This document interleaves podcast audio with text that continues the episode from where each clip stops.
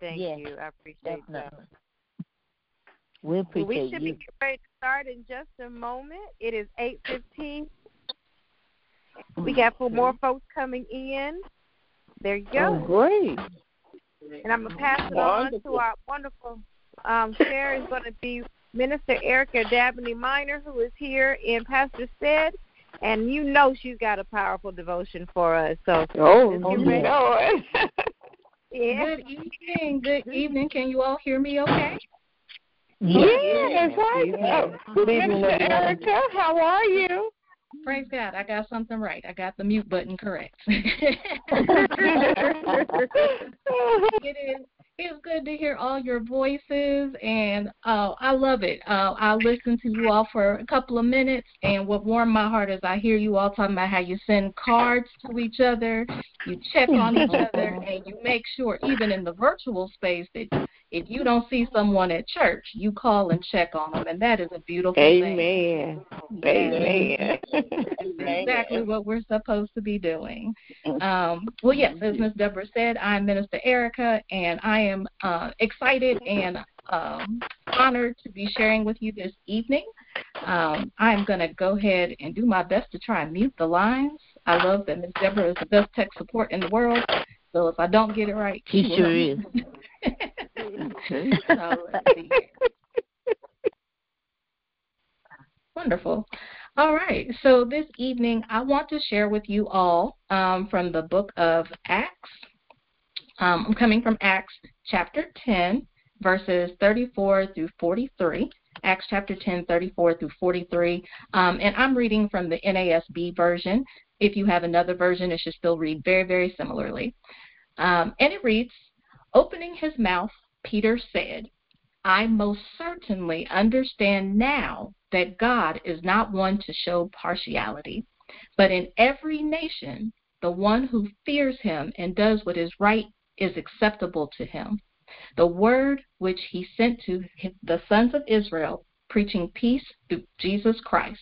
He is the Lord of all. You yourselves know the thing that happened throughout Judea, starting from Galilee after the baptism which John proclaimed. You know of Jesus of Nazareth, how God anointed him with the Holy Spirit and with power, and how he went about doing good and healing all who were oppressed by the devil. For God was with him. We are witnesses of all the things that he did both in the country of the Jews and in Jerusalem. They also put him to death by hanging him on a cross. God raised him up on the third day and granted that he be revealed, not to all the people, but to witnesses who had been chosen beforehand by God. That is, to us who ate and drank with him after he arose from the dead.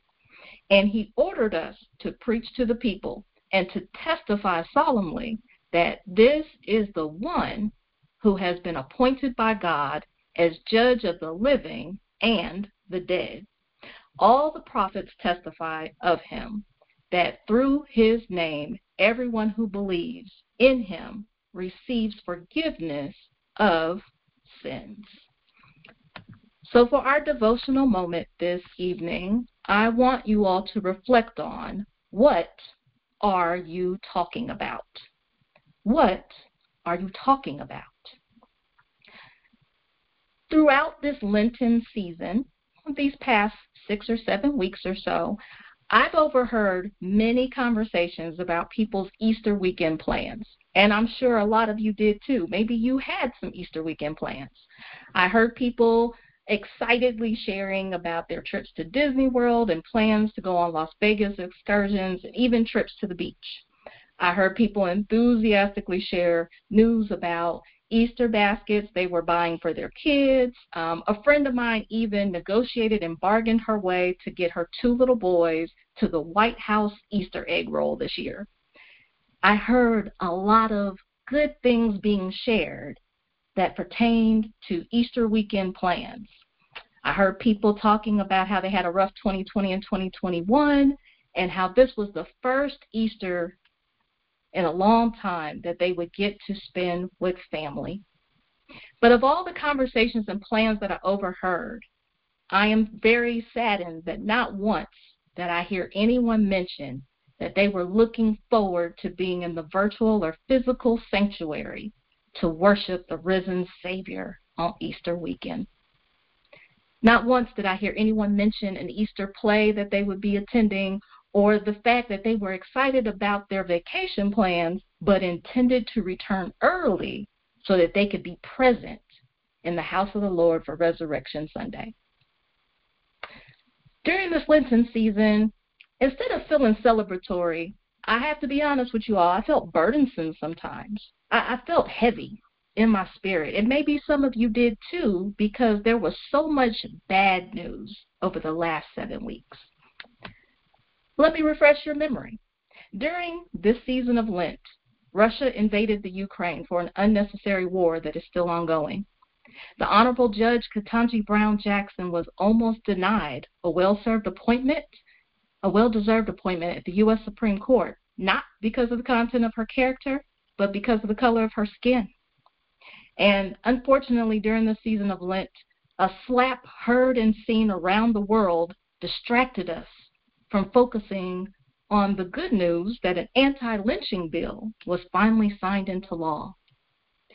We talked so much about skyrocketing gas prices and North Korea missile launches, and we got distracted from the good news that two black head coaches led their university's basketball teams to the men's and women's NCAA national championships.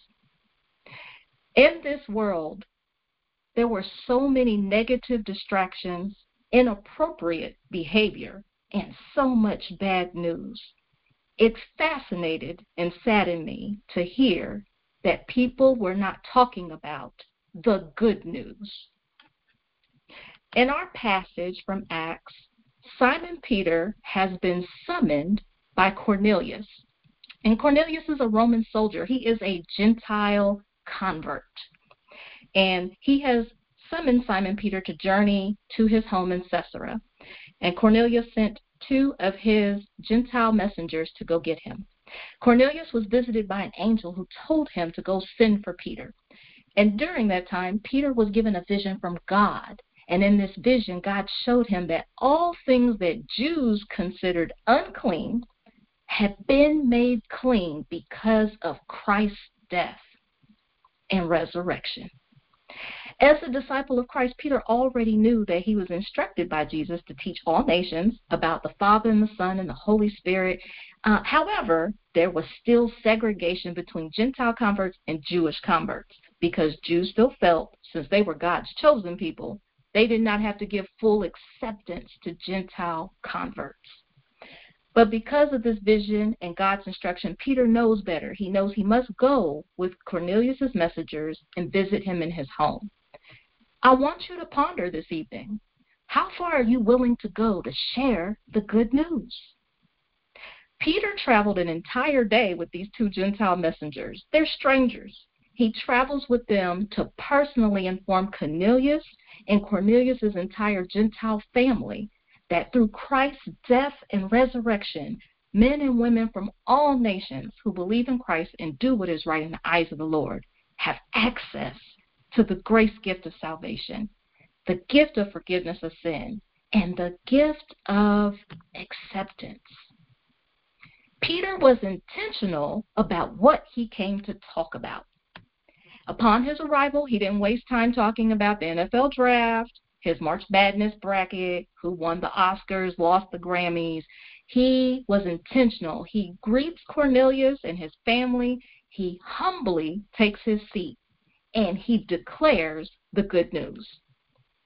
We often tend to focus on non believers when we talk about Jesus and salvation. I'm not saying that we should not. Of course we should, because we are all in the business of drawing people towards Christ so their souls can be saved. However, in this passage, the good news is not being shared with non believers, it's being shared with someone who already believes. And sometimes we forget that that's important too. We forget about sharing the good news with people who already believe because we assume that they already know everything we know about Jesus. There are believers in our modern day times who are just like Cornelius. They are excluded from the majority, and they are excluded from the church. They believe in Christ. They're striving to save God serve God daily. However, we, the church, exclude them similar to how Jews excluded Gentiles because we judge how unclean and impure we think they are. We, the church, have joined in with cancel culture. We pick and choose who we think is worthy and who should join our small groups, who can be part of our choir, who can sit next to us on pews, and even who can stand and preach in our pulpits. But the Corneliuses of today need a visit from us. They need us to have a humble Peter moment, and they need us to come by and see them and admit that we now realize that Jesus is impartial. Jesus loves and forgives them too, and Jesus accepts all men, all women from all nations who believe in him and obey him. I want you all to remember as you go about this week, we are just fresh off of Easter. Don't leave that Easter spirit in, in, in last Sunday. Keep that with you. Keep the good news and remember the excitement that you felt on Sunday. Remember the excitement that you feel every time you enter the house of the Lord. And think about anytime you have a gift for someone or anytime you have good news that you want to share you have this excitement and this eagerness to go bring it to them, to go share it with them, to go give it to them, to go mail it to them. We all need to have more Peter moments in our lives. We all need to be good witnesses and testify about the risen Savior who is full of grace and mercy and acceptance. Don't make people come looking for you. Go to their home, log on to Zoom, FaceTime them, call them up, and let them know that there is a reason to rejoice because Jesus is the hope of all who seek him, the help of all who find him, and no one is as loving and as good and kind as him. Christ Jesus lives today. He lives in our hearts. Don't forget to tell other people. Be intentional and think about what you are talking about. Amen. Amen. What a wonderful Thank you so much, Minister Erica. Thank you, Minister Erica. That was a great message. Amen. We need it. Yes. Thank you. Thank you. Yes. Thank you. Amen. Thank you so much, Reverend Erica. Amen. Amen. Minister Erica. You, You did a great job. Um, praise God. I'm did. You did an excellent job. Thank you so much. Yes. Praise God. I'm glad that uh, that message uh, meant something to all of us this evening, and hopefully we can apply it to our lives and exercise that each and every day as we encounter believers and non believers. Um, At this time, I want to be respectful of your time. And um, I heard a few prayer requests at the beginning while you all were chatting and sharing with each other. But if there are any other prayer requests this evening, um, I heard uh, Miss Eloise. I heard you mention that your sister-in-law passed away and that you'll be traveling this No, weekend. no. Her husband. Her husband. Uh, sister, my sister-in-law's husband passed. Your sister-in-law's husband. My my apologies. Yes, uh-huh. that's my brother-in-law. brother. Okay. Yeah. All right. I was. All right. And then Miss Deborah's aunt had passed away as well. If anyone else had any prayer requests you would like to share at this time, please do so. Uh, Reggie Steele family. Prayer for Veronica Harrison, who lost her husband. Reverend, John uh, excuse me, uh, Deacon Sylvia Ardrey, Devontae Walker. the uh, family of Reginald Steele, Yes. Reverend uh, family. Miss Mary Harrison, and Miss Pacolia Pfeiffer, and Matthew Pfeiffer. who becomes the Charlotte the people over in Africa who have been had, ex, had all the flooding, and that oh, more than 300 persons have been drowned, have been killed. Yes, I did. Uh, yes. Thank you for lifting that up as well. We want to include our foreign brothers and sisters as well. Yes. All right. All children and youth. Children. Amen. Yes. Walter Fletcher Yes, for the CMS school system.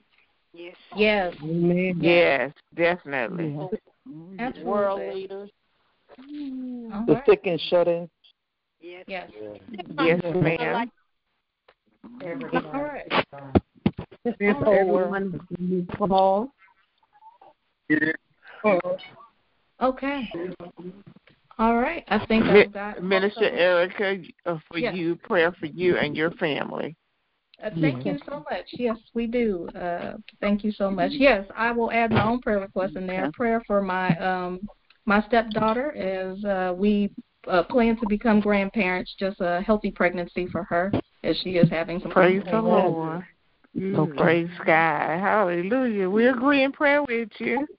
Thank you. Thank you.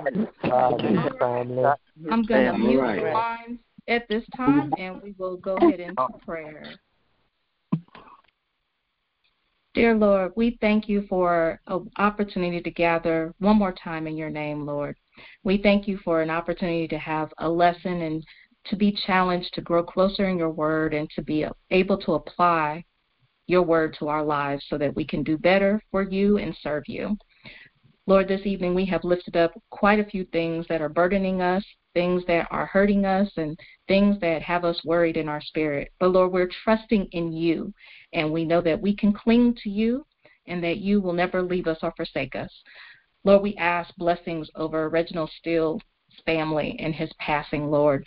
Lord, we ask that you bless um, Deacon Eloise and her husband Ira as they prefer, prepare to travel out of town for the loss of her brother in law. Lord, we ask that you bless Sylvia Ardrey's body as she prepares for another procedure so that she may have a speedy recovery, Lord. Lord, we ask that you bless Sister Harrison, Sister Picola. We ask that you bless our brothers and sisters that are over in Africa. There are wars not just in the Ukraine, but there are also wars going on in Ethiopia whether they are talked about a lot or not. We have brothers and sisters overseas who are suffering because of warfare. Lord, we ask that you bless people that are uh, experiencing the floods and the trauma of that in South Africa as well. Lord, here within our own county, within our own city, our children and our youth are, are suffering in the school system as disagreements over school leadership are occurring. We ask that you look over the school system for CMS and that you put proper leadership in place and those who are in leadership that they are calling on you to guide their footsteps as they care for our children and our children's education. Lord, the St. Paul family, there are a lot of people who are sick and shut in. There are a lot of people right now who are grieving the loss of loved ones as well. We ask that you be in by the bedsides. We ask that you be in hospital rooms, that you be in nursing homes and hospice areas. Lord, we know that you are everywhere and that you hear our prayers. And Lord, we we are trusting in you. We love you and we know that you are able to do all things that are in your will. Lord, we thank you for all that you have already done in our lives. We ask you we thank you for your protection. We thank you for your provisions, and we thank you for helping us to persevere through all the tough times. Lord, we thank you for this upcoming Sunday where we will get to celebrate 122 years as a church family, Lord. We thank you for bringing us through so many difficult times and for bringing us strong leaders and strong shepherds over all these years so that we are still standing despite so many things that could have torn us down and torn us apart. Lord, we love you for all that you are doing. We thank you for the St. Paul family. We thank you for our pastor, and we thank you for all those who are gathered here and those who are not able to be with us this evening. In Jesus' mighty name we pray. Amen. Amen. Amen. Thank so much. Minor, that was wonderful. Thank you so much. It was so anointed. Yes, Amen. Amen. Everyone have a blessed week and please join us next Wednesday for Quick 15. Look forward to seeing everyone on Sunday for our church anniversary.